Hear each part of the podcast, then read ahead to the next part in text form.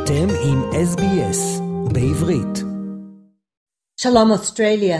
Prime Minister Yair Lapid met in Paris on Tuesday with French President Emmanuel Macron, who called on Lapid to revive talks towards peace with the Palestinians and said Israelis are lucky to have Lapid in charge. Lapid focused on Israel's concerns about Iran's nuclear ambitions and the stalled global deal aimed at curbing them. Lapid told reporters the current situation cannot continue as it is. It will lead to a nuclear arms race in the Middle East, which would threaten world peace. We must all work together to stop that from happening. He and Macron called each other friends, but disagreed over the Iran nuclear deal. Biden administration staff have been flying into Ben Gurion Airport as preparations intensify for the US president's official visit to Israel and the West Bank this week. Numerous US transport planes flew in during the past week, carrying, among other cargo, US President Joe Biden's armor plated limousine, the Beast, a fleet of 10 armored limousines that will be used to transport Biden's entourage, two presidential helicopters, and six US Army Black Hawk choppers. Also in preparation for the US president's visit, Prime Minister Yair Lapid spoke on Friday with Palestinian Authority President Mahmoud Abbas in what is believed to be the first direct call between an Israeli Prime Minister and the Palestinian Authority chief in five years. The phone conversation served another purpose too. It was part of a round of calls Lapid made to offer Muslim leaders his best wishes ahead of the Eid al-Adha holiday, which began yesterday.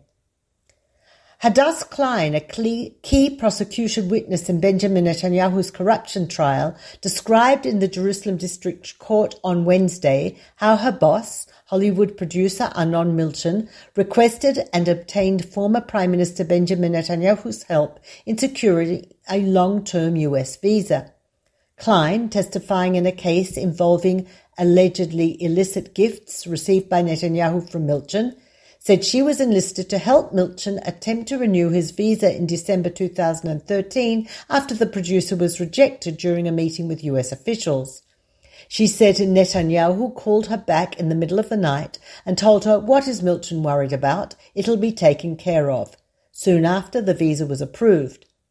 Klein's testimony on Wednesday, her second day on the witness stand, appeared to strongly support the prosecution's claims that Netanyahu assisted Milchan in a quid pro quo in a quid pro quo due to the latter's ongoing supply of luxury goods, including cigars, champagne, and jewelry, to the Premier and his wife Sarah. It also called into question Netanyahu's defense in Case 1000 that he was unaware his wife was receiving gifts from his billionaire associates Milchan and James Packer. Klein filed a police complaint on Thursday against investigative journalist Eli Zipori for harassment.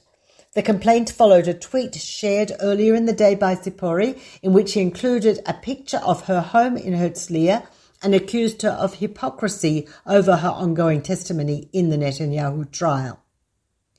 Despite the damning testimony, a poll conducted on Friday showed Netanyahu's popular, popularity rising, with the possibility that his bloc could receive 61 of the Knesset's 120 seats in the upcoming election, enabling it to form a government.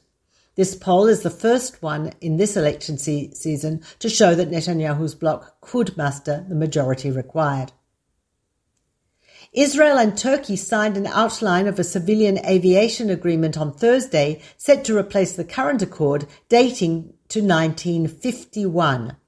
Prime Minister Yair Lapid, who's still serving as foreign minister, and the Turkish foreign minister agreed last month to work towards the new agreement in their recent meetings in Jerusalem and in Ankara, as the two countries continue to move steadily towards restoring full diplomatic relations.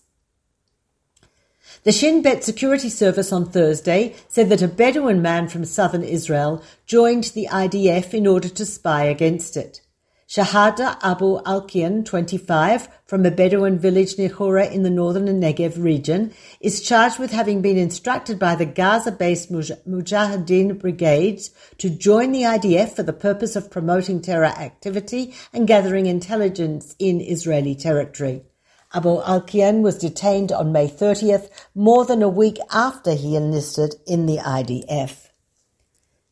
52-year-old Dudi Ashkenazi was held in jail in Greece for two weeks in what he described on Wednesday as appalling and inhumane conditions due to mistaken identity. Ashkenazi described the vermin-infested urine-soaked jail after a Greek court released him, but ordered that he remain on the island of Rhodes until a final decision is made.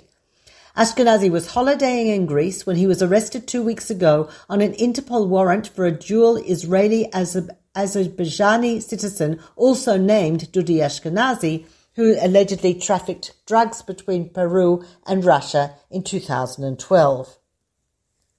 Seven-year-old Dror Smadja from Beersheva fell to his death from a hotel window in Barcelona on Monday. Smadja, who just arrived in Barcelona with his family on holiday, heard children playing soccer and wanted to watch them. His body was returned to Israel for burial. The Bank of Israel raised its benchmark interest rate by half a point on Tuesday to 1.2 1.25% in an attempt to tame rampant inflation and spiraling housing costs. The rate jump comes months after the bank raised the rate from 0.35% to 0.75%, which was higher than predicted. Many now expect the rate to eventually top 2%. According to the central bank, inflation in Israel over the last 12 months reached 4.1%.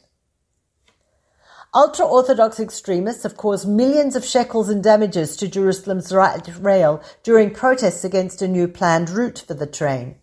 They have been staging protests for months, but they recently turned violent.